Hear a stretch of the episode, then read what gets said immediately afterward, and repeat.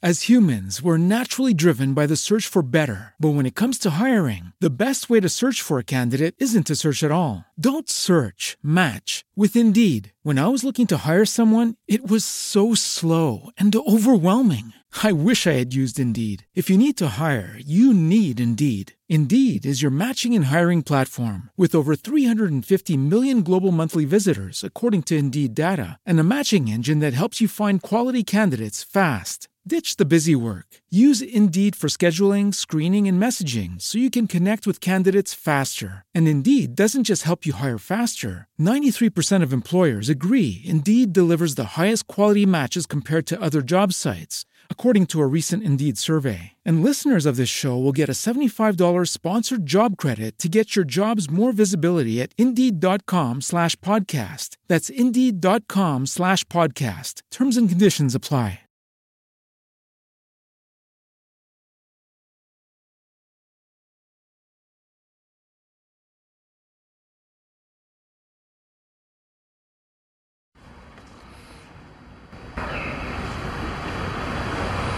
E così Geza si converte al cristianesimo, ma sincreticamente rimane ancora pagano. Comunque ha questa consapevolezza, no? se non diventeremo cristiani le, fece, le frecce non ci basteranno.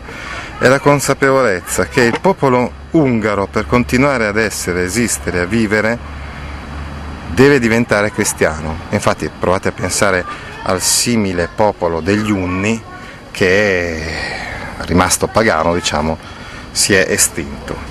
Però aveva questa concezione, una concezione se vogliamo un po' utilitaristica della religione.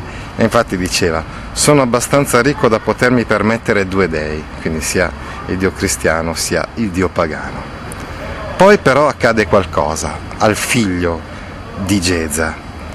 Infatti eh, Santo Stefano, quello che diventerà Santo Stefano, sarà battezzato ed educato da Sant'Adalberto, un monaco che eh, è fondamentale nella storia dell'Ungheria, che permetterà all'Ungheria di convertirsi al cristianesimo e di rimanere indipendente, no? non di essere vassalla diciamo, di un altro Stato europeo. Comunque nel 997 Santo Stefano perde sia suo padre, padre naturale, Geza, sia il padre spirituale, Sant'Adalberto. A questo punto non diventa però re automaticamente, anzi scoppia una guerra fra lui, che è cristiano, ormai convertito, e Coppani, che è pagano.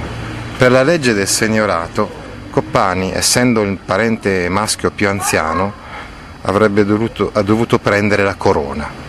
È invece Santo Stefano che vince la guerra e che viene incoronato nel 1000 d.C. La beata Gisella è la moglie di Santo Stefano e intesse il manto dell'incoronazione. Il Papa invia la corona per l'incoronazione dell'anno 1000.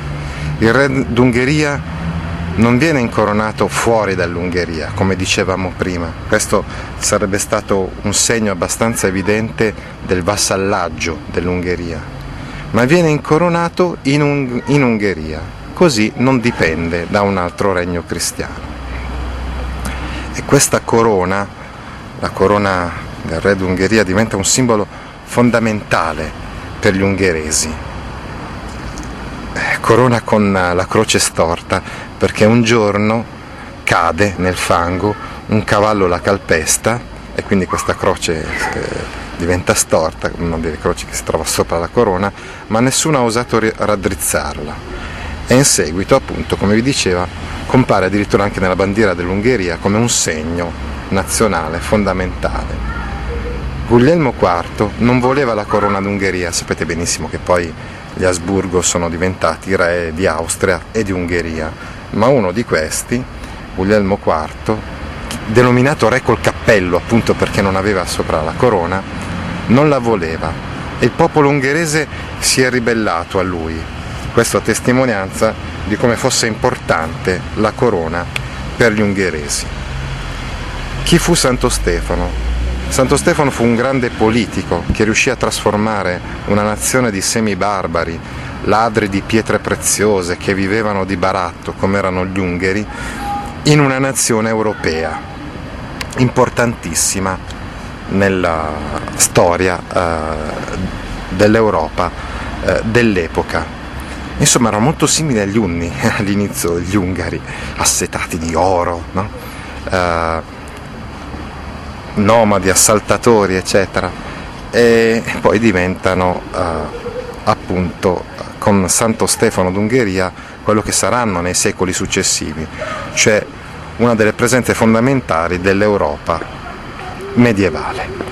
Santo Stefano fa coniare monete, quindi si supera il baratto, fa costruire ospedali e ricoveri per i pellegrini dire- diretti dall'Europa verso la Terra Santa. Infatti l'Ungheria diventa una tappa fondamentale per coloro che si spostano, per i pellegrini che, che cercano di raggiungere la Terra Santa. Santo Stefano però fu aperto e tollerante anche con gli altri popoli, quindi non vide il regno d'Ungheria come un qualche cosa di, in, di esclusivo, diciamo, ma, ma, qualcosa di inclusivo che includeva gli altri cristiani appunto che ci passavano o decidevano di viverci. Scrive un, un libro per il figlio Amerigo in cui spiega a suo figlio che vale la pena di seguire le verità e i valori eterni che gli trasmette. Santo Stefano crea dieci vescovadi, due arcidio- arcidiocesi, così l'Ungheria diventa un interlocutore rispettato e riconosciuto dal Sacro Romano Impero, dall'Impero Bizantino e dal Papa, quelli insomma che erano i potenti dell'epoca. Egli però perde il figlio Amerigo che diventerà santo anche lui, molti eh, della sua famiglia diventeranno santi o sarà, saranno canonizzati e rimane senza eredi. A questo punto fa qualcosa, un gesto che per gli ungheresi è molto importante, cioè affida la corona a Maria, dicendo che da allora in poi sarebbe stata lei, la Madonna, la regina d'Ungheria. Altri personaggi fondamentali nella storia dell'Ungheria sono San Gerardo, un sacerdote italiano che parte per la Terra Santa, la sua nave naufraga, è costretto a chiedere ospitalità agli ungheresi. I pagani però lo martirizzano, scaraventandolo giù da una, da una rupe, ed egli così diventa un santo martire molto venerato in Ungheria. Santo Stefano era stato re dal 997, anzi diciamo dall'anno 1000 in cui fu incoronato, fino al 1038. Dopo di lui si succedono re però molto più egoisti e meno capaci per 40 anni, fino a San Ladislao, che diventerà re d'Ungheria dal 1077 al 1095. Vale la pena però di chiedersi questa figura di, Sta- di Santo Stefano è da esaltare incondizionatamente. Non è vero che fu un sanguinario, è come quando ci si chiede, Che Guevara fu un sanguinario? Dobbiamo rispondere, così come rispondiamo quando ci facciamo la domanda su Che Guevara. Sì, fu un sanguinario, anche Santo Stefano fu un sanguinario, molte furono le vite umane troncate da lui, ha ucciso migliaia di persone. L'ha fatto per difendere però la sua famiglia e il suo popolo e poi uccideva i suoi nemici in battaglia. Alla fine della battaglia li risparmiava, mentre invece gli ungari erano abituati a trucidare i nemici sconfitti, anche una volta che la battaglia era finita.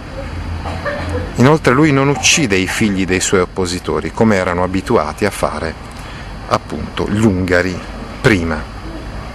La figura di Santo Stefano è una figura fondamentale per gli ungheresi. Pensate per esempio a quello che è accaduto in pieno regime comunista. Nel 1983 fu realizzato un musical di grande successo che risvegliò nuovamente il senso di nazione e questo musical fu dedicato appunto As humans, we're naturally driven by the search for better. But when it comes to hiring, the best way to search for a candidate isn't to search at all. Don't search, match with Indeed. When I was looking to hire someone, it was so slow and overwhelming. I wish I had used Indeed. If you need to hire, you need Indeed. Indeed is your matching and hiring platform with over 350 million global monthly visitors, according to Indeed data, and a matching engine that helps you find quality candidates fast. Ditch the busy work. Use Indeed for scheduling, screening, and messaging so you can connect with candidates faster. And Indeed doesn't just help you hire faster. 93% of employers agree Indeed delivers the highest quality matches compared to other job sites, according to a recent Indeed survey. And listeners of this show will get a $75 sponsored job credit to get your jobs more visibility at Indeed.com slash podcast. That's Indeed.com slash podcast. Terms and conditions apply.